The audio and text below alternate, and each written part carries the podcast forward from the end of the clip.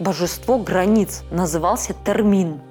Головой бьется в стену не потому, что стена не там выстроена, а потому что он маршрут не туда проложил. Правильно обозначенные границы позволяют нам мирно существовать друг с другом. Здоровая граница – это про то, что я могу и открываться, и закрываться. Это то, что границы – это ограничения. У нас есть ограничения, и у другого человека есть ограничения. Разговорчики по Фрейду.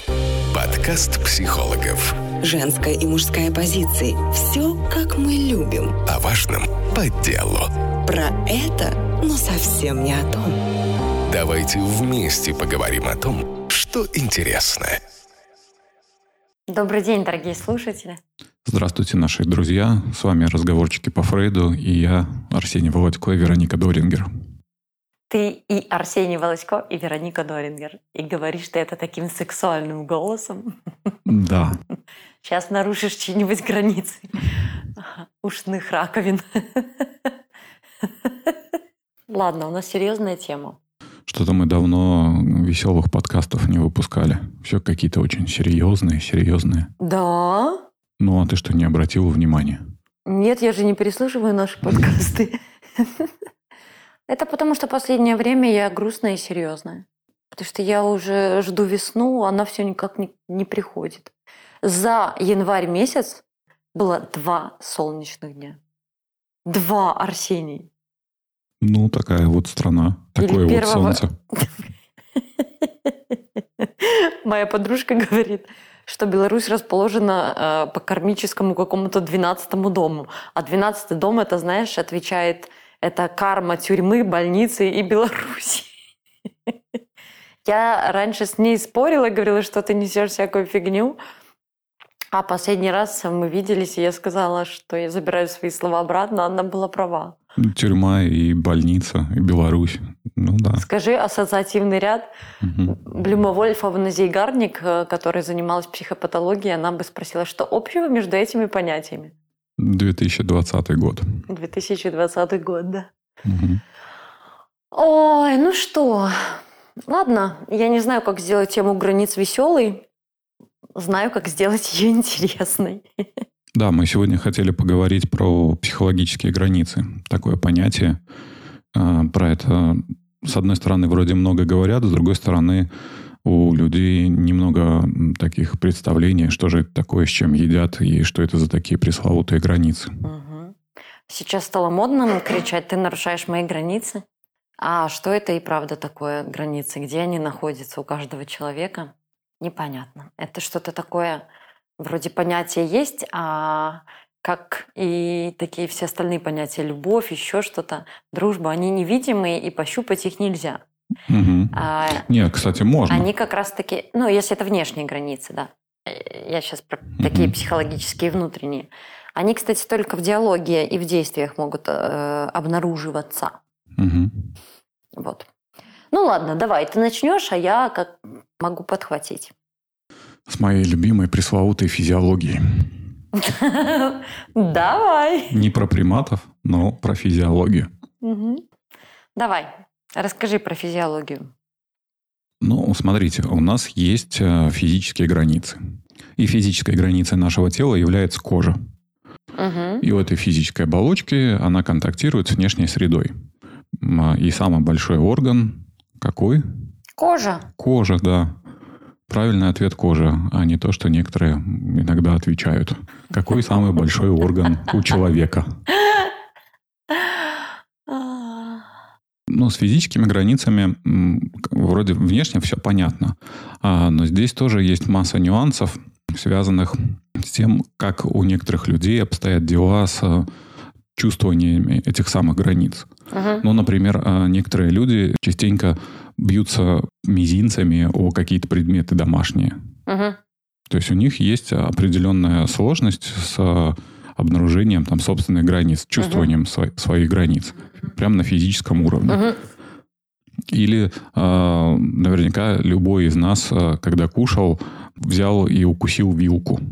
Ну, бывает такое. Вроде чувствуешь, а тут Прикусил хоп, вилку, прикусил щеку, да? да, язык. прикусил щеку. От чего это плохое чувствование границ зависит? Ну почему одни люди хорошо чувствуют свои границы, а другие реально куда-то влетают, там постоянно в стены бьются? Я думаю, что это связано в большей степени с э, тренировкой вот этих нейронов, э, ответственных за Ориентацию? нашу да, ориентацию в пространстве, чувствование этой ориентации. Мгм. Наверняка люди, которые занимаются танцами, Мгм. они лучше ощущают собственное тело, потому что оно у них более натренировано на какие-то движения. Мгм. Так же, как пианисты э, лучше управляются своими руками, э, чем ну, большинство из нас, которые не играют на музыкальном инструменте. Мгм. Я думаю о том, что границы, да, есть у всех, а, но не все о них знают. И не знают не потому, что... Не, подожди, ты уже побежала вперед, а, а, вот кроме этих физических внешних границ, у нашего мозга есть такая способность, как включать внешние объекты в представление о себе и в э, чувствование себя. Мгм. Вы это можете наблюдать, когда, опять же, орудуете вилкой, Мгм. На конце вилки нету никаких нервных окончаний, так? Но ты каким-то образом, держа вилку в руке, можешь почувствовать текстуру еды, можешь почувствовать ее твердость. Мгм. Как это происходит? Запах? Не, если ты дотронешься пальцем, понятно, там есть нервное окончание. Но ты также способна чувствовать эту еду при помощи вилки и при этом до нее не дотрагиваясь. Сначала дети едят руками, все в рот тянут. Нет, в, в этот момент мозг включает вилку в представление собственного тела, при этом непосредственно не касаясь, можешь почувствовать текстуру еды. Мгм. Это как раз про способность мозга включать в себя какие-то внешние объекты. Когда ты едешь на автомобиле, Мгм, мгм. а, твои представления о а, твоих физических границах тоже изменяются. То есть, когда ты идешь пешком... Ну, ясно. у Я тебя- машину тоже могу включать Да, э, да, да, да, да. Ты машину тоже включаешь во в свое внутреннее да, в свое ощущение. внутреннее ощущение пространства. С психологическими границами это та же самая история. Это способность отделять себя от окружающего мира. Си. И вот все, что входит в наше представление о себе, это и является психологическими границами. Мгм. Какой я и как я отличаюсь от других людей. Мгм. Где я, а где другие люди? Где заканчиваюсь я и где начинаются другие люди? Да-да-да. Мгм. Если мы говорим про человека, границы бывают физиологические А, и психологические. и психологические. Мгм. Давай, хорошо, психологические границы. Психологические границы бывают внешние и бывают внутренние. Внешние – это телесные наши границы. Мгм. Внутренние границы – это границы, ну вот аналитики бы так сказали, что это границы между сознанием и бессознательным. То есть у нас есть защитные механизмы, которые позволяют э, какому-то бессознательному материалу не проникать в наше сознание. Так они разделяют. Или внутренние границы, что это еще значит. Когда, например, человек приходит и говорит, мне плохо, мне дискомфортно, я не понимаю, что со мной происходит. Это говорит как раз-таки о том, что он а, внутри него не сформированы границы его ощущений. То есть чем мы занимаемся, например, в терапии? Мы у человека спрашиваем, а что именно тебе плохо, а на что это похоже? А, Мы пытаемся большой ком «мне плохо», Мгм. который есть, разграничить. Плохо это что? Мне грустно, или мне там больно, или мне злобно. Мгм. И это и есть внутренние границы. Когда у человека нет внутренних границ, и он постоянно какой-то ком из каких-то ощущений, типа «мне дискомфортно, я ору», или «мне плохо, а почему плохо, я не знаю», Мгм. То э, человек находится в слиянии э, внутри человека. Все находится в некотором слиянии. И тогда человек не может дифференцировать, что же у него за состояние, чего же он на самом деле хочет, от чего ему дискомфортно и что ему тогда делать. Это и есть внутренние границы. Границы бывают жесткими, то есть ригидные границы жесткие и гибкие границы. Мгм. И бывает отсутствие границ. Мгм. То есть это когда я вообще не понимаю, что мое, а что не мое. Что принадлежит мне, а что принадлежит другому человеку. Ригидные границы – это, наоборот, очень жесткие границы. Люди военные очень хорошо знают об этом, что такое ригидные границы. Единое восприятие, одну точку зрения, одинаковое поведение во всем. То есть это такой огромный забор, который ограждает человека от всего нового в жизни. Мгм.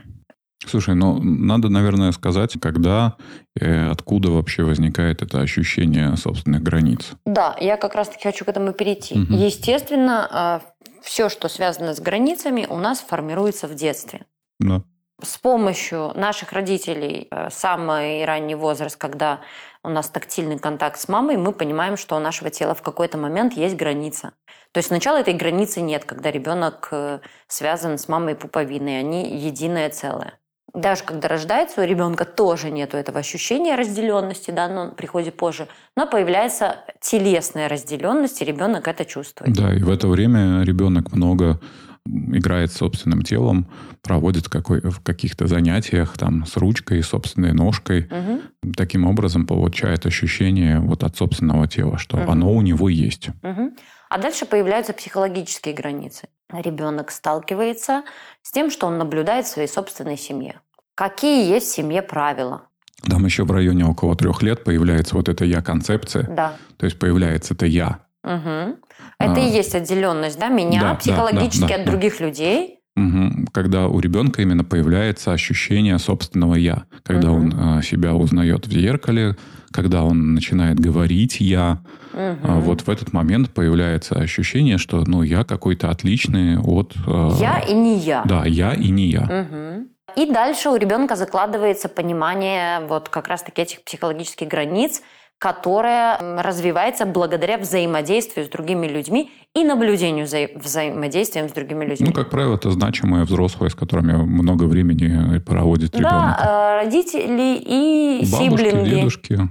там братья сестры. и сестры. Мгм. Ребенок научается видеть, как люди обращаются с вещами там, друг друга, а, с территорией друг друга, с игрушками друг друга, Мгм. как э, родители Вмешиваются обращаются, в этот процесс. вмешиваются в этот процесс, да, как они там кого-то защищают или на кого-то нападают, как кого-то а, ободряют, одобряют или наоборот обесценивают. Мгм. Вот э, личные границы – это то, э, что мы можем сказать «моё». Это мое тело, мои вещи, мои качества, моя семья и мое время. Вот Мгм. у ребенка, по сути, вот по этим всем параметрам должно появиться какое-то представление. Мое пространство. Мое пространство, да. И вот здесь нас как раз и ждет первые такие ловушки Мгм. или мины, потому что родители воспринимают ребенка как абсолютно не самостоятельную единицу, Мгм. которая должна подчиняться им.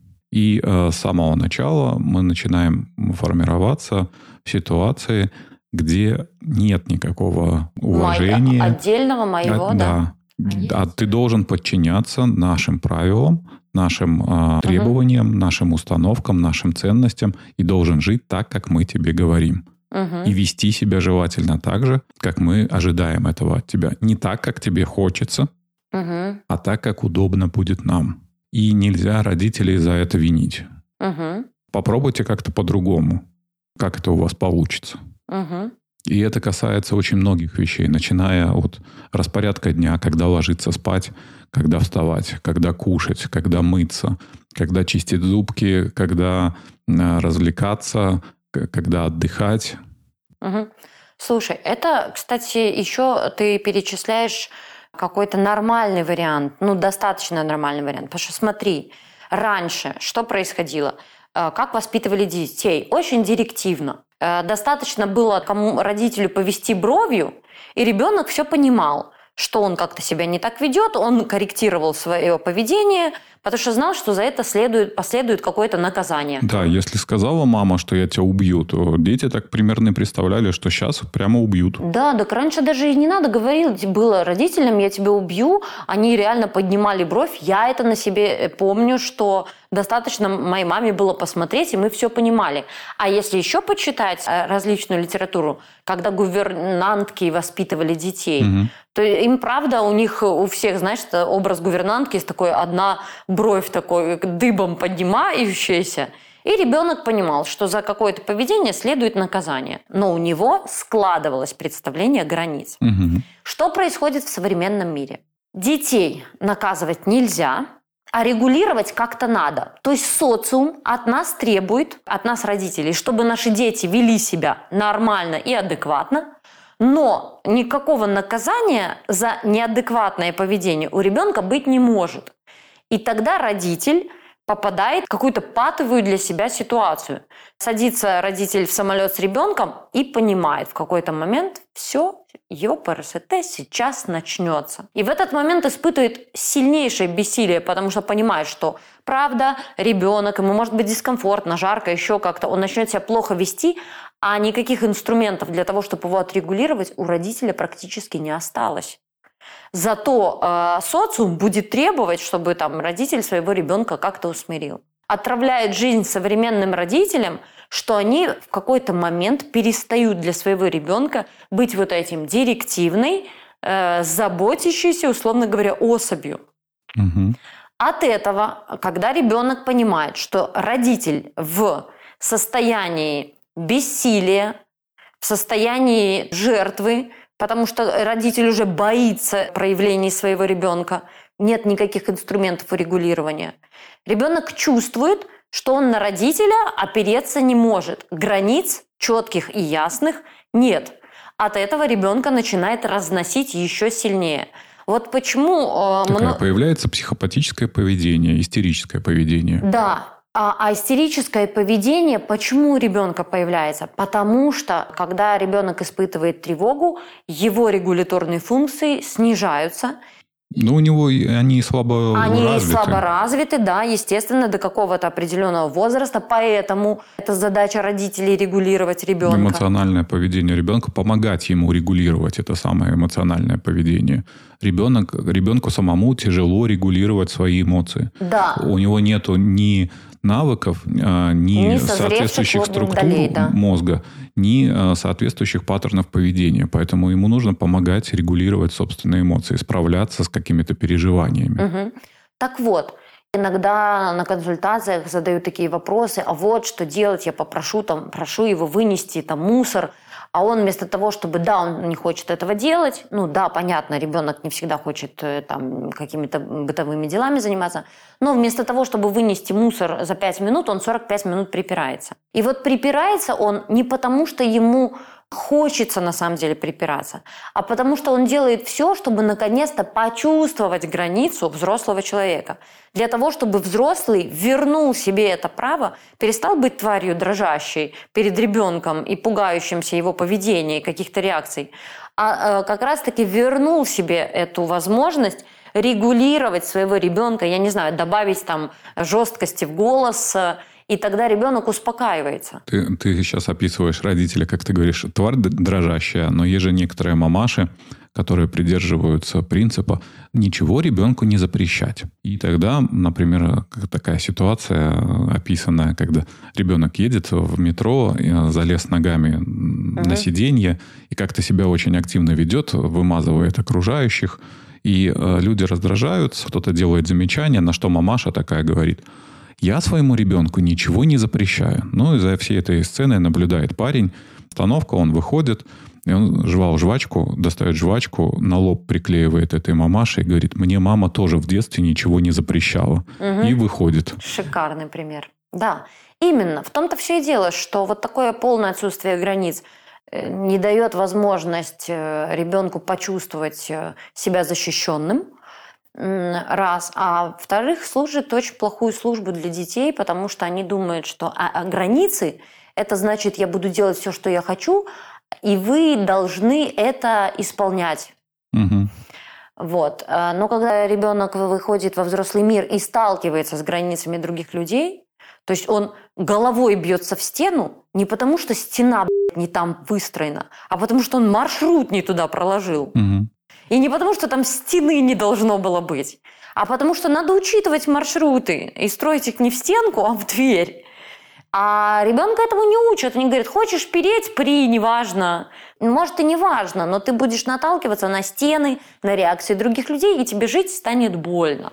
Это вот как раз-таки момент отсутствия границ, да? Либо их они очень жесткие, как были раньше, либо какое-то их полное отсутствие, когда дети, родители не, не берут на себя эту функцию регулирования и какого-то, не знаю, может быть, наказания не, не то подходящее слово, но какой-то ответственности, что ли. Можно еще сталкиваться с ситуациями непонимания э, про эти самые границы. Угу. Дети э, там 7-10-летнего возраста часто попадают в такие ситуации с педофилами педофилы нарушают сексуальные границы, но дети еще не понимают вообще, что есть так, такие границы, что есть такой контекст, и позволяют дотрагиваться там физически до интимных зон, либо делать какие-то интимные вещи, угу. и при этом не осознают, что в этот момент они подвергаются насилию. Угу. Они просто про эту историю еще не знают. Угу. И этим как раз эти педофилы и пользуются. Угу.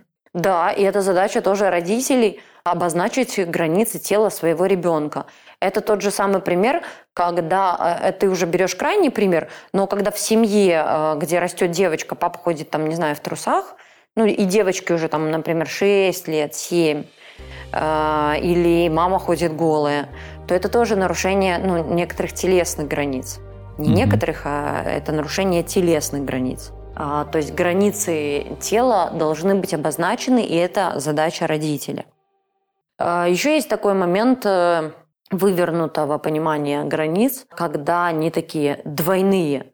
Ну, в том смысле, что если я в хорошем настроении, ребенок может э, скакать на ушах, делать, что хочет, и я ему это разрешаю. Угу. А когда вдруг я пришел с работы уставший, а ребенок делает то же самое, ты мои границы нарушаешь. Он получает за это трендюлей. То есть вот такая какая-то двойственность в обозначении границ. Ну, например, э, ребенку рассказывают, что нельзя брать чужие вещи, а родитель приходит и берет его вещи, заходит в его комнату, угу.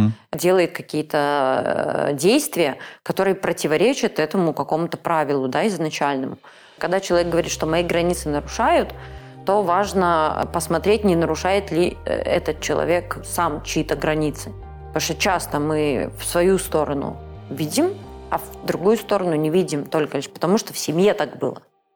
Важно сказать про такую психологическую особенность э, границ. Если мы не встречаем никаких препятствий, если мы не встречаем никаких регуляторов, мы склонны включать собственные границы практически там, бесконечно весь мир. Если бы не, мы не встречали сопротивления, то, в принципе, весь мир бы принадлежал нам. Угу. Мы бы считали его своим. Начинают возникать ну, какие-то серьезные проблемы, когда они ни с того ни с сего вдруг решают, что ну, например, какая-то территория, парковка возле дома принадлежит ему. Угу. Почему? Ну, потому что я здесь ставил давно, и поэтому она моя. Угу, и поэтому теперь я здесь буду только ставить. Угу. Ты сейчас описываешь как раз-таки границы нарциссической личности. Есть же разные границы. Границы угу. невротической личности, шизоидной и нарциссической. Границы невротической личности строятся вокруг другого человека. Это то, что называется, например, слиянием. То есть невротик а, строит свою жизнь об другого человека. Угу. Он хочет а, с другим человеком все время находиться в слиянии, хочет быть все время вместе, свойственно всем влюбленным, и это в какой-то момент прекрасно. Но если всегда только так, то жизнь человека превращается в сплошную боль. Потому что другой человек не может нам принадлежать. Отказываясь от самого себя и погружаясь в жизнь другого человека, нам не может быть хорошо и комфортно в таких отношениях э, очень душно, нет близости. Вот, и в итоге очень много агрессии и напряжения. Ну, потому что как-то границы, они э, обозначаются или защищаются, когда уже приходится их защищать с помощью злости. Границы шизоидной личностной организации, они смещены внутрь. У человека весь мир внутри, то есть такой человек эм, не очень-то любит взаимодействовать с другими, по большей части живет как-то внутри себя, там у него отношения с самим собой, mm-hmm. и ему так хорошо. К такому человеку очень сложно приближаться, он всегда немножечко отстранен, дистантен. Это чаще всего связано с тем, что его границы были нарушены, и поэтому как раз-таки вот эта ригидность некоторая позволяет ему себя обезопасить от внешнего вторгающегося мира. То есть он такой внутрь вогнутый, у него границы. Mm-hmm. А граница нарциссической личности это как раз-таки, да, когда а, другой мир принадлежит мне, другие люди принадлежат мне, я вообще не понимаю, что они должны что-то хотеть. Вы что, с ума сошли? Они могут хотеть только того, чего хочу я. А если они хотят чего-то другого, то здесь начинается жесткое обесценивание и выбрасывание партнера или использование его вот про то, что ты говоришь, что весь мир мой и парковка моя, потому что я один раз на нее поставила, это как раз-таки признак таких границ. На самом деле это настолько важное понимание для отношений э, между людьми, для формирования близости. Есть же такой мем «Границы важнее любви». Почему? Раньше, прикинь, были боги границ. Что У боги? древних римлян был бог, божество границ, назывался Термин. Это камень, выкапывали яму, ставили этот камень, и Мгм. этот камень обозначал, где начинается моя территория и заканчивается территория других людей. Это вот то, что, наверное, сейчас на даче люди заборы ставят. Мгм. Вот так раньше и ставили этих. И это считалось реально божеством. Ему преподносились дары, там какие-то жертвоприношения. Человек, э, кто ставил этот камень на свои границы, украшал этот камень, он прям даже выглядит в виде там, человека. Почему? Какой смысл в этом? А смысл в том, что благодаря этому божеству границ человек защищал э, свою территорию, это одно, но и мог мирно существовать с другими людьми. Потому что если этого камня не было, разделяющего меня и других, ну там мою территорию, дру- территорию других людей, это могло способствовать конфликту и войне. Какие раньше были конфликты? Это сейчас там как-то конфликтовал и разошелся. В основном Да. были конфликты. Э, Это способствовало территориальному конфликту, а территориальный конфликт всегда влек за собой большое количество жертв. Мгм. То есть вовремя установленная граница мною и другими людьми позволяла сохранить мне жизнь, жизнь моим потомкам, потому что если разворачивалась война и месть, она могла ну, унести много жертв. Вот это и есть основная функция границ э, до сих пор. Правильно обозначенные границы позволяют нам мирно существовать друг с другом Мгм. позволяют избегать конфликтов. И если говорят, что у нас там конфликт по поводу границ, то есть в этом какая-то подмена понятий. Э, Потому что обозначенные границы в отношениях, они как раз-таки позволяют конфликтов избегать. Да, мы не можем обозначить границу раз и навсегда. Вот так ты там- Да-да-да, я как раз хотел сказать, что Мгм. не бывает э, жестких границ, э, которые навсегда устанавливаются. Границы Ну, бывают, но они не Да, функциональны. ну, они плохо функциональны. Да. Или Мгм. что границы чаще всего э, психологические, динамические границы, Мгм. подвержены изменениям и э, требуют регулярной какого-то Мгм. пересмотра, какого-то обсуждения. Да. Ведь никто не должен догадываться о том, где проходят наши границы. И это наша ответственность обозначать, что для нас хорошо, что для нас плохо, что для нас допустимо, что для нас недопустимо. Ты сейчас начинаешь э, перечислять признаки здоровых границ, здорового обхождения собственными границами. Это как раз умение говорить «да» и говорить «нет». Мгм. Так, это умение понимать, э, что для меня хорошо и что для меня плохо. Мгм. это представление о самом себе. Вот э, многие не э, недооценивают того, что когда э, я понимаю, кто я, какая я, какие качества там у меня, как у личности, я тем самым понимаю про границы своей личности и могу сообщать другим людям. Потому что вот, например, обесценивание и нападение на мои качества, стыжение, какое-то обращение с моими личностными особенностями, это тоже является нарушением моих границ. Да, или, например, когда я знаю про какие-то собственные недостатки, про какие-то свои особенности, я могу другим, либо партнеру сообщить о том, как со мной лучше обходиться. Если вдруг я начинаю демонстрировать вот эти свои особенности. Мгм. Или какой человек. Если я там Мгм. ранимый человек, и это про себя знаю, то какие-нибудь колкости в свою сторону я буду сложно переносить.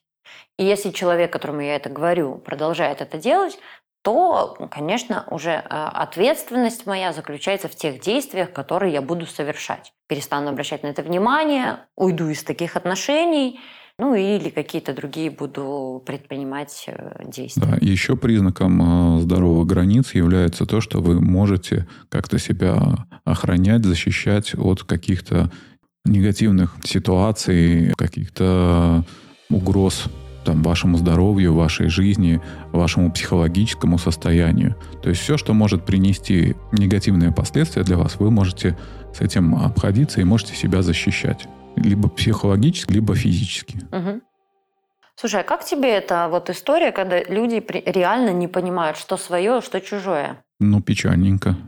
Ну, это как раз-таки же и есть, да, основное про границы. Да. Что мое, а что чужое. Помнишь в фильме «Девчата», э, когда она приехала в это общежитие, Мгм. взяла вещи этих девчонок, и они возмутились, ты чего берешь наши вещи? Она говорит, жили в детдоме, у нас все вещи были общие. И ей пришлось учиться уже, будучи взрослой девушкой, э, о том, что есть чужие вещи. Мгм. Да, а, как раз-таки в этом кроется много проблем, потому что вроде бы как, типа, мы одна семья, но у нас, правда, могут быть какие-то разные представления относительно своего тела, своих качеств, своего времени, своего пространства. Мы же почему-то привыкли думать автоматически, что раз мы так считаем, то, наверное, там и мой партнер точно так же обходится с границами, связанными с личными вещами.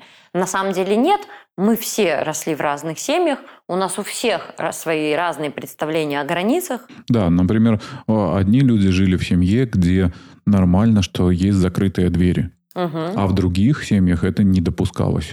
Или в одной семье есть твоя полка в шкафу, только ты там можешь класть вещи. А в других семьях мама перекладывает вещи всех. Мгм. Да, когда человек э, плохо ориентируется, не различает свое и чужое, то это влечет за собой проблемы в отношениях. Мгм. Кстати, здесь такая острая тема всплывает, тема денег. Ой, да. У кого, где чьи деньги? Ну, как, как мой э, знакомый говорил, у нас совместный бюджет.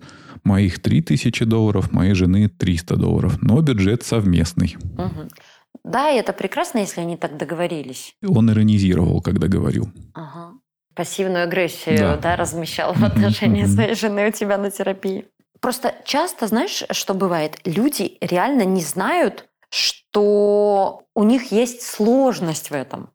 То есть они вот в таком слиянии, они даже не знают, что э, сложность в отношениях – это реально просто сложность границ. Да, потому что, как правило, у- может быть, у них и не было опыта отдельного проживания. Мгм. Потому что когда у людей есть опыт, когда они живут отдельно, ведут хозяйство отдельно, они прекрасно знают там про траты, откуда деньги берутся, куда они расходуются, где нас ждут масса капканов и ловушек, когда мы начинаем встречаться. Мгм. Понравилась девушка, у нас начинают завязываться отношения, и вот тут что-то такое начинает происходить э, с вашими границами. Давай вот про эту историю, о том, как эти границы плывут, о том, как они сливаются. Мгм. Ну, слушай, мы же вступаем в отношения и хотим а, близости для того, чтобы иметь возможность. Ну, близость это вообще про возможность открыться. Вот. Но только когда это одна единственная форма а, близости для человека, ну, вот так вот быть открытым, а, соединиться с, друго- с другим человеком, так упасть в другого. Да, вот это приятное чувство слияния. Да, оно, Оно- должно оно быть, естественно. приятное. Да, на каком-то этапе, но если у человека есть только одно представление о близости, как о слиянии, вот такой, Мгм. то этого человека ждет много боли и разочарования. Потому что э, близость, она не про слияние, она как раз-таки не про возможность проваливаться в другого. Близость имеет как раз-таки упругие границы. Это возможность ну, опереться на другого. Или близость не предполагает жесткости. Настоящая близость это когда есть четкое ощущение от личности, ну, что есть я, Мгм. Да. что, что есть другой, и между нами какая-то минимальная небольшая дистанция. И иногда мы можем сливаться э, во время секса вот в этом вот слиянии. Мгм. Да, для близости принципиально важны границы. Потому что Для только, с- настоящей близости. да, только с помощью э, границ можно обрести и себя, и другого, и как раз-таки быть отдельными, но и быть чем-то связанными. Повторюсь, что для близости важны упругие границы, а не проваливающиеся. Когда мы организуем близость как раз-таки по этому невротическому типу. Я э, жертвую своей жизнью, моя жизнь – это жизнь другого человека, я себе жизнь не представляю. Это как раз-таки отсутствие границ другого и вот это вот все время ощущение того, что ты проваливаешься. В этом нет упругости, опоры, в этом нет близости на самом деле. В этом очень много боли потом. Из слияния мы можем выходить только с помощью агрессии. Кстати, мы с тобой не сказали, что чувства нам очень нужны для того, чтобы понимать про свои границы. Да, это единственный механизм, как вообще понять про свои границы. Это начать чувствовать. Да. И такие чувства, как раздражение, злость, отвращение, основные сигналы того, что с нашими границами что-то не так, мы испытываем дискомфорт, и либо в нашей жизни чего-то э, в переизбытке, либо это свидетельствует о каком-то недостатке. Мгм. Либо о каком-то нарушении. Да. Это как э, собаки, э, которые на границе там начинают лаять, или сразу какой-то сигнал э, мгм. выезжает наряд. Иу, иу, Да, иу. Так и у нас должны Мгм. быть чувства, как маячки, которые помогают нам понимать, что либо наши границы внешние, да, телесные, либо личностные, связанные с нашими индивидуальными качествами, либо там еще какие-то временные, э, ну, нарушаются. Вспомнил какой-то такой небольшой э, эпизод в жизни. Ну, например, человек просит подвести его. Мгм. Ну, потому что вы живете где-то по дороге. Мгм. С одной стороны, вроде бы мне несложно, если я за рулем подвести, а с другой стороны, э, он же в этот момент нарушает мои границы. Мгм. У меня могут быть в этот момент какие-то совершенно свои желания. Мгм, Например, мгм. ехать одному, а ехать в тишине, ни с кем не разговаривать, слушать какую-то музыку в машине с другим человеком, то я вынужден как-то поддерживать беседу. Возможно, я захочу изменить маршрут процессе. Мгм, ну, что-то мгм. вот, не, не знаю, захотелось кофе, и я поеду в какое-то другое место. Мгм. А так я вынужден. Такие вещи в повседневной жизни, может быть, и не замечаются, но тем не менее мы можем начать чувствовать это раздражение и не знать, как сообщить о том, что, блин, ну, сегодня не хочу. Мгм. Да, людям, которые не умеют отказывать, вообще же с этим сложно, Мгм. да? Да-да-да. Да, с одной стороны. Это вот то, о чем мы говорили. Умение говорить «да» и умение говорить «нет». Некоторым людям э, сложно говорить «да», соглашаться, а некоторым людям сложно говорить «нет», отказывать. Да, есть такое выражение, что если вы не можете говорить «нет», тогда и ваше «да» ничего не стоит. Мгм. Я очень люблю.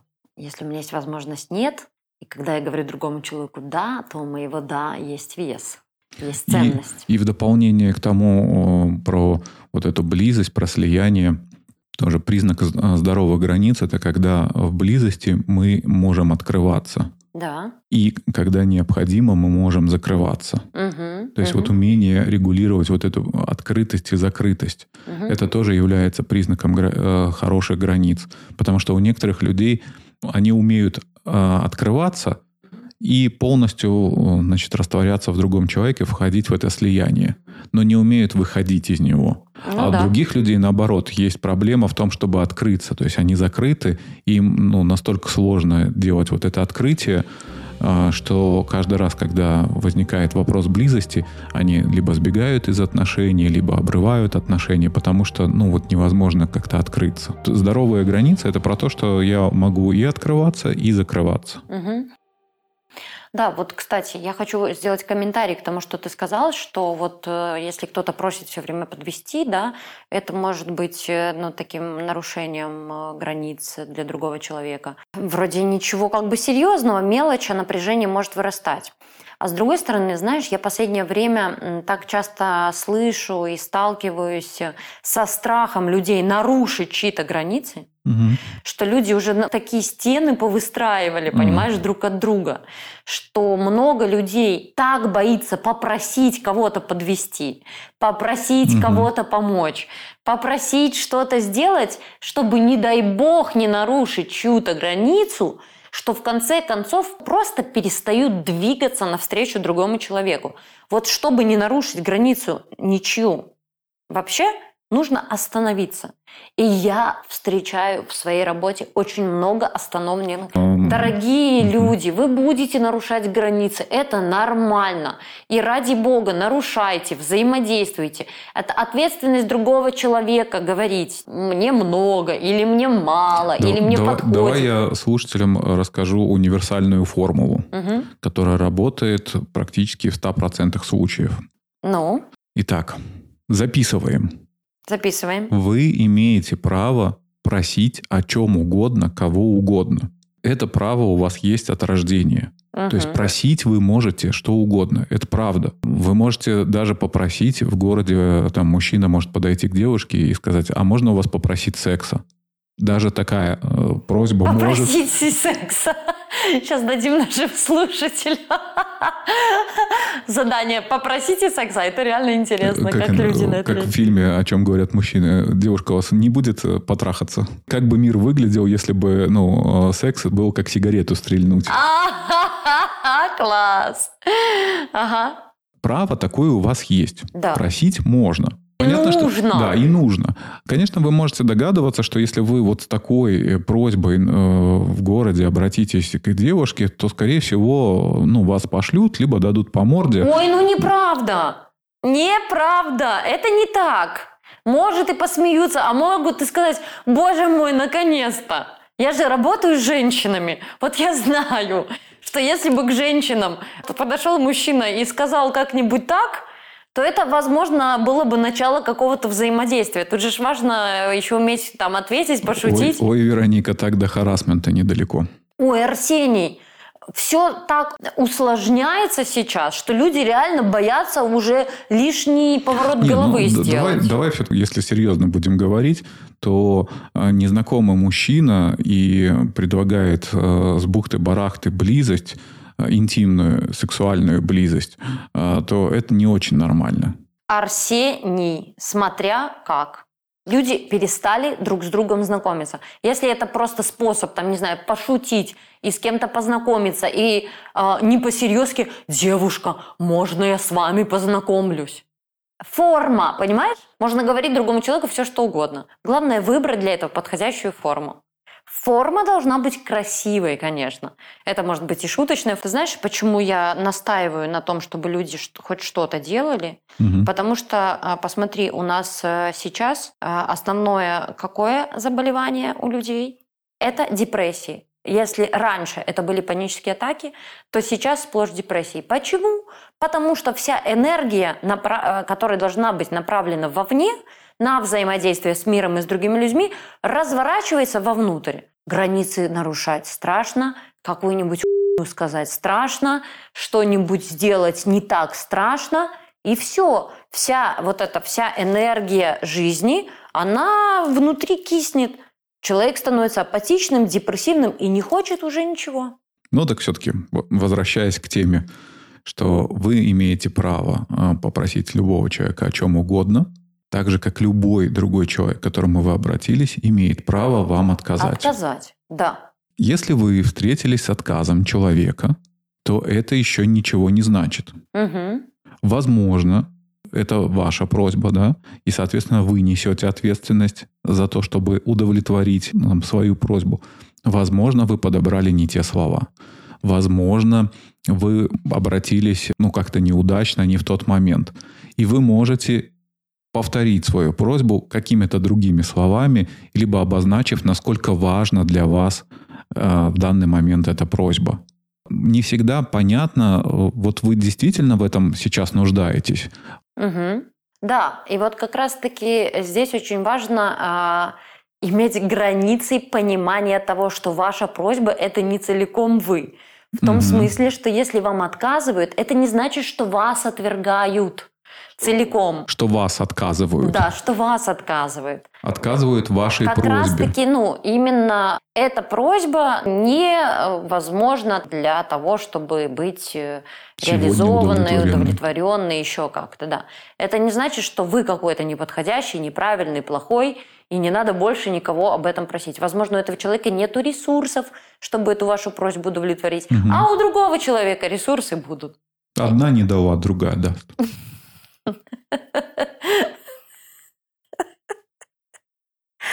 Арсений, просто сегодня солнце, приближающаяся весна, и мне тоже хочется говорить только об этом.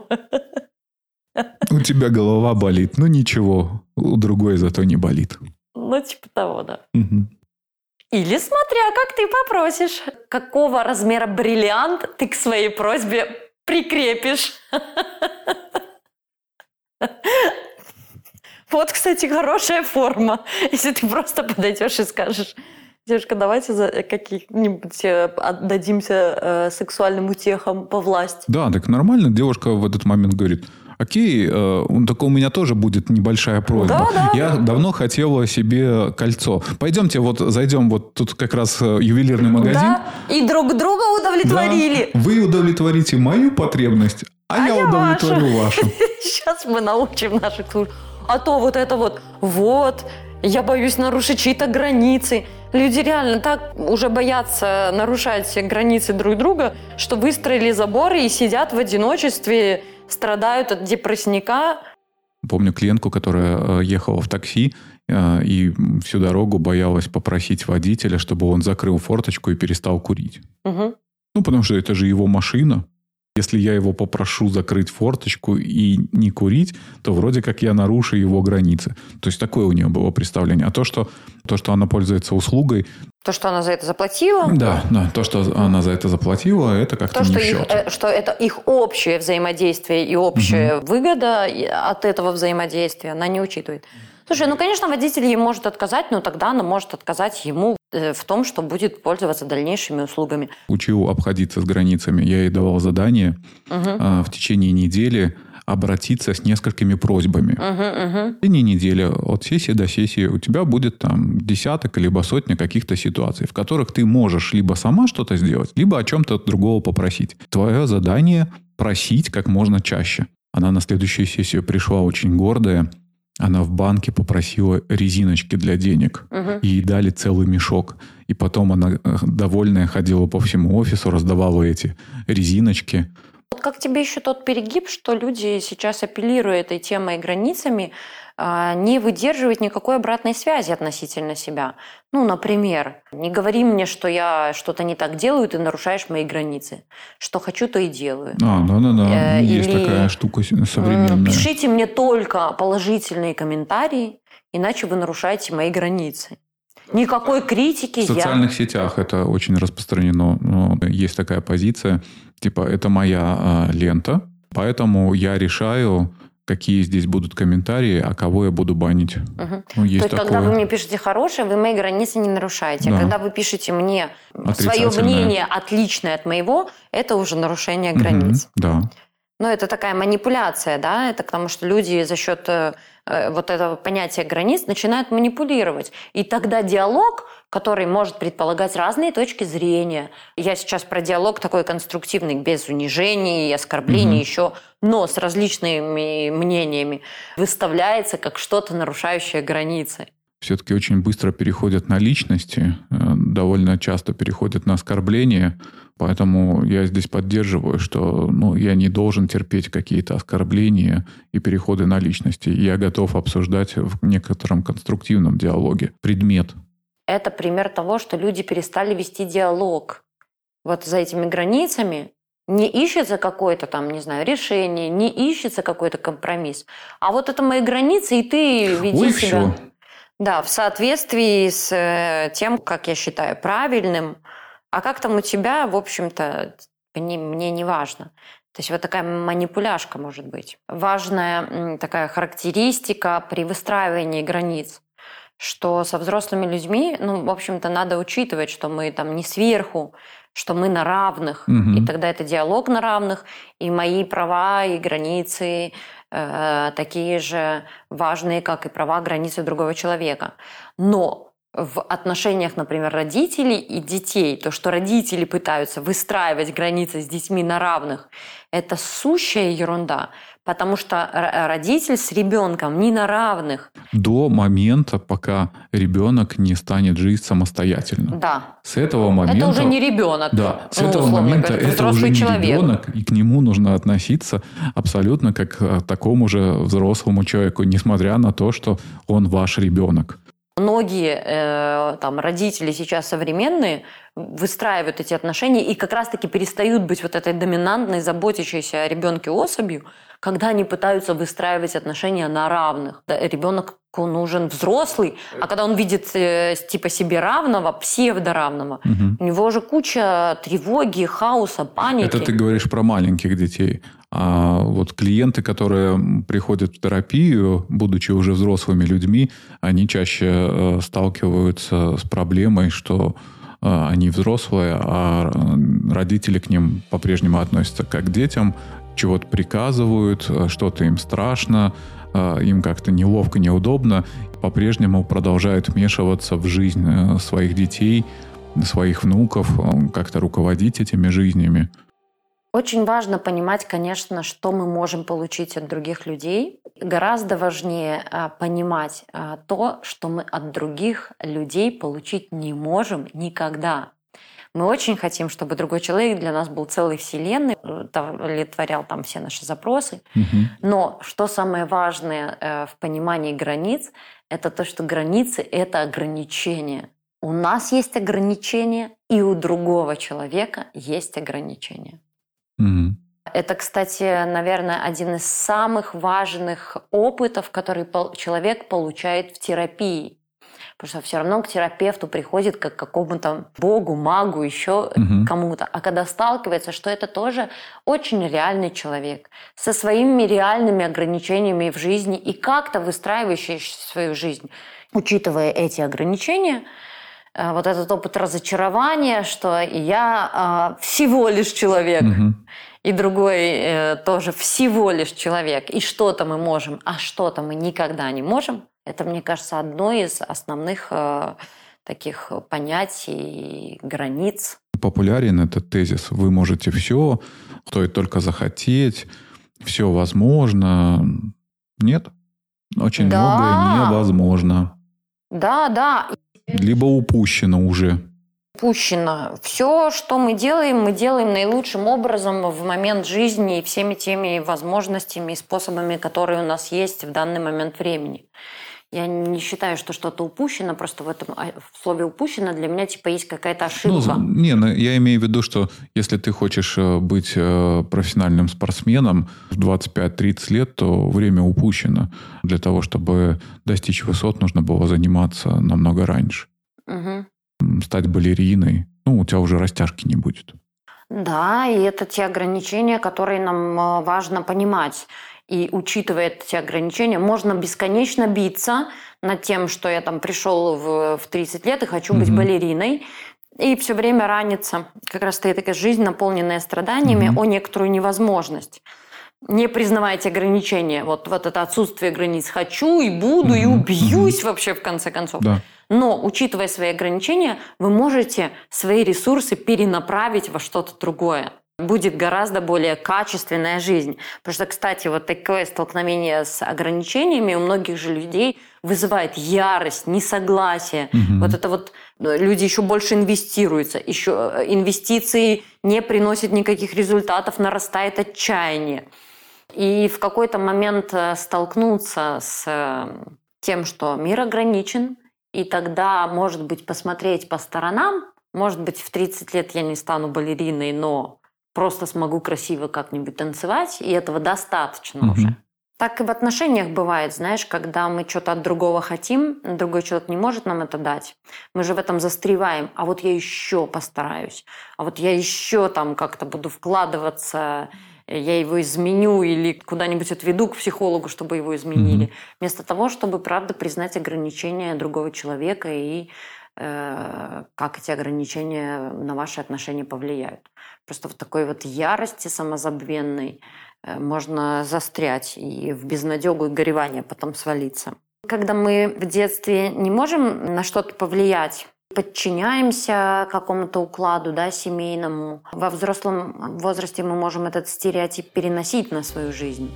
Ну как-то вместо того, чтобы приходить в магазин обувной и требовать апельсины, в конце концов э, развернуться и пойти в магазин, где продают апельсины, а не обувь. Угу.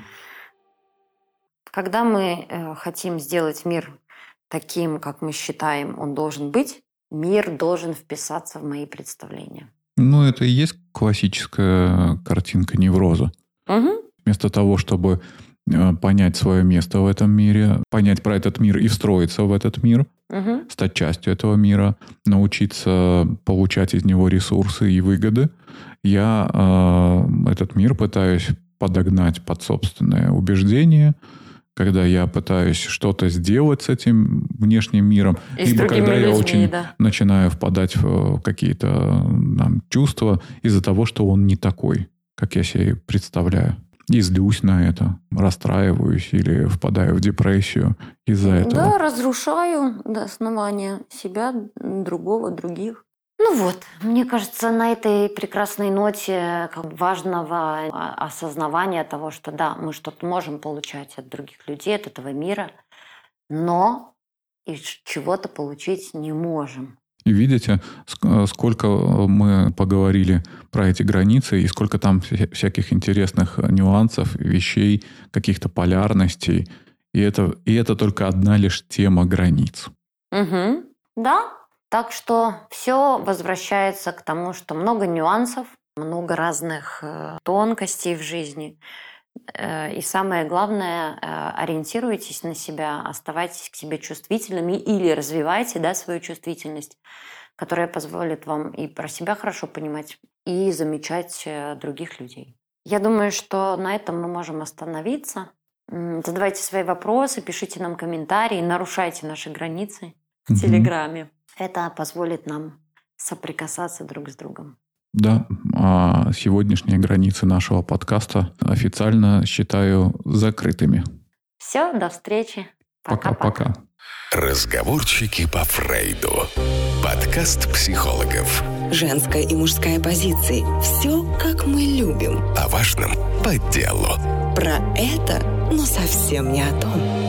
Давайте вместе поговорим о том, что интересно.